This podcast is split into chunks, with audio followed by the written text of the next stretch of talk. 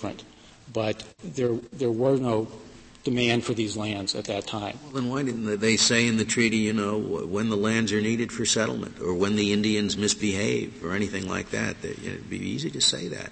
they said at the pleasure of the president. Because they didn't it, draft. It's hard to conceive of language that, that puts something more in the, in the utter discretionary control of, of, uh, of one person than at the pleasure of the president. Uh, the answer is that they didn't draft, the Chippewa didn't draft the treaty. Well, they signed it. They made it X's, yes, Your Honor. Um, there were missionaries and, and, others there representing their interests, and I assume they have a, I mean, the, the notion that they don't have a concept in, in, in Chippewa, I don't know, culture for at the pleasure of someone, I, I frankly don't believe. Well, Your Honor, there were a lot of people there with their own interests. The missionaries wrote right after the treaty was signed that they did, they have no understanding of the duration of a man's pleasure. What, what they were told and what don't have a, an understanding of the duration of a man's pleasure either. I mean, that's the whole point. It doesn't, it doesn't have any duration. It's, uh, it's whatever he wants. But they, they didn't have a notion of, of at somebody's pleasure.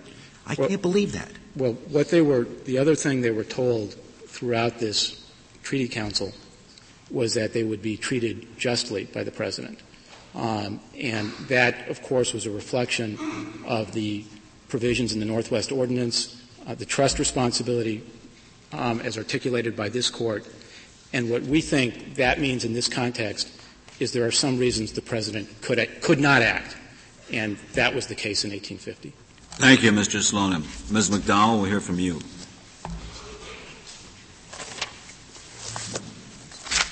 Mr. Chief Justice, and may it please the court.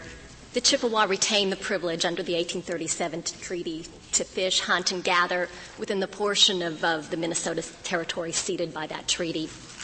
Although the 1850 order stated that the Chippewa were required to remove from the ceded territory and could no longer exercise their usufructuary privilege there, that order never took effect. Well, what do you mean the order never took effect? I mean, uh, if, if it says the privileges shall last as long as the at the pleasure of the president, and the president says it's no longer my pleasure, I revoke it, uh, th- that would seem to be self-executing. I mean, what more need be done? If that was all that was in the order, and if, if that was all that happened, we might agree with you, but that's not the case. It was part of an order that was designed for the sole purpose, as the district court found, to remove the Chippewa. Well, the, the district court finding is, is a matter of law. I mean, so that, that uh, we, we inter- interpret that uh, uh, as a matter of law. We're not bound by, by a district court finding. Uh, certainly not, Your Honor. But um, there was no effort um, to enforce the usufructuary revocation should, separately why, from. Why, why, should there have to be an, an, effort? I mean, if, if one exec, if, if a treaty says until such and such an event, then the event occurs, why should something more have to occur? Uh, because the president um, under a, a, treaty such as this one that allows him to exercise his pleasure with respect to the existence of these rights certainly has the ability to uh, think about um, as he is carrying the policy into effect whether in fact these rights ought to be revoked. And it was clear as time went on over the two three or four year period after the order was issued that the president the executive and congress did not want well the president taylor died in 1850 the same year he revoked the order, so he didn't continue to think about it for four years. No, certainly not, but his successors did. Well, um, how about President Roosevelt's letter in March of 1938 recognizing that the thing had been revoked? How do you deal with that? Well, as we explained in our briefs, Your Honor, that um, statement doesn't reflect any consideration of the context in which the order was uh, issued and, and, what occurred afterward. It particularly does not take into account the um, 1854 and 1855 treaties, which uh, created a new state of affairs in uh, the Minnesota ceded territory that was entirely different from that contemplated by the 1850 order. Whereas the 1850 order had uh, required the Chippewa to remove, the 1854 and 1855 treaties created what were said to be permanent homes for them within that new territory. And it was clear because. to me, you, you take a very cavalier uh, approach to President Roosevelt's order. He said, or letter, he said, we've thought about this, we've looked at it, these rights are revoked. And he said, oh, well, he doesn't know, he didn't know what happened in 1854. That's, that's what your argument sounds like to me. I, I'm amazed the government would take such a cavalier attitude about a letter from the President of the United States. It's an, an amazing position. Well, certainly, um, Your Honor, uh, President Roosevelt's statement is entire, entitled to a certain amount of deference, but um, uh, he was um, not entirely informed about the situation. If he had been, we don't know what position he would have what, what, was the part he wasn't informed about? My understanding is this, that the Taylor, President Taylor's order says, no hunting, no fishing, go. All right? That's what it says. Mm-hmm. Now, I take it the last word, go. Everyone in this case agrees, or do they or don't they? Are we supposed to consider that go as being illegal, of no effect, because the President of the United States did not have the authority to say, go. Are we supposed to take it as a given? Because all that people seem to be arguing is severability, not whether that basic idea is, is, is valid or not.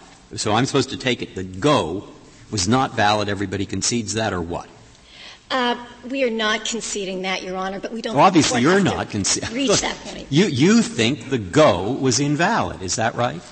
No, Your Honor. Um, our position is that the go never became effective because it was never carried out. Um, that's consistent with. Uh, or that it was somehow revoked by implication. That was the gist of what I got out of the briefs. That uh, the go part of the order, by implication, was abandoned or revoked. It was abandoned or revoked before That's your argument, not that it was illegal in the first place for, uh, for the president. To that's our position. All right. You, the, the, in other words, the go is not legally valid. It doesn't. Uh, I don't know how else to say this. It is of no effect because it was not carried out. Um, if you look and, and, and therefore, what was attached to it also became. Is it your position that at the pleasure of the president is this on again, off again thing, uh, depending on you know? No, Your have Honor. A new president if, come in, you can hunt and fish now.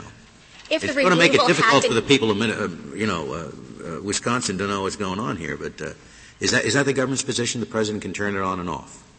No, Your Honor. Off if the off. removal had been fully carried out and the rights had been revoked and the Chippewa were told that they could not go back there to hunt and fish, we would say that would be final. Okay. It would take an act of Congress to reinstate So then it must be the government's position that if you have Uh, a, what you might call an irrevocable provision, no more hunting and fishing, once he says it can't be changed, and you attach that irrevocable provision to a revocable one, namely go. The president can change his mind about go. Say, ah, I changed my mind, don't go. When you attach an irrevocable one to a revocable one, the irrevocable one becomes revocable. Yes, in the context of what was going on here, which was uh, an order that was solely designed for the purpose of removing the Chippewa, not for um, revoking their usufructuary rights while I, I don't see how that follows. It seems to me irrevocable is irrevocable. If you've done it, you've done it. Uh, you can't pull it back. I don't see how merely attaching it to a revocable one. I can understand how attaching it to an invalid one might render it invalid because it's non-severable. But the government's taking the very strange position that the, the order to go is not invalid and therefore doesn't invalidate the revocable portion. It would be but, a, even irrevocable, but rather renders the irrevocable portion revocable. I, I can't understand. It would be an even stranger position, Your Honor, if we were to say that the president had no ability to change his mind, that once he decided that removal, the whole purpose of the order was not to be carried out, have, he couldn't say that the Chippewa can't. But, but I thought you've conceded that he can't change his mind. I thought you've conceded that once the president says no more hunting and fishing, he can't come back a month later and say, you know, that was a really bad idea. Okay, you can hunt and fish again. I thought you conceded that. No, we didn't concede that. Um, so it, is, it, it, can be changed. It is off again, on again, whatever the president w- wants to do. No, if removal, which was the whole purpose of this order, had in fact been carried out, Le- leave removal then at aside. that point these rights could leave removal aside. It's just an order. Indians can't hunt and fish. Is it your position that the president can change my? Oh, that was a mistake. I shouldn't have said that. You can hunt and fish. Can the president do that? Uh, if that was all there was to this order, uh, perhaps so, perhaps not, but that was not all that no, there no, was. I mean, yes or no? Do you have a yes or no?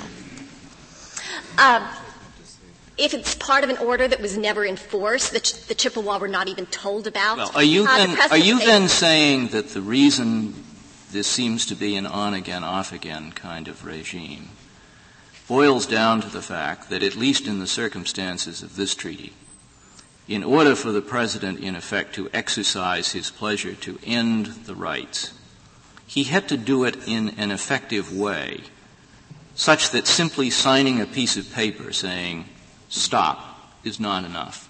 Are you saying that he had to communicate it and enforce it, and that that enforcement would in effect be the communication to the people involved?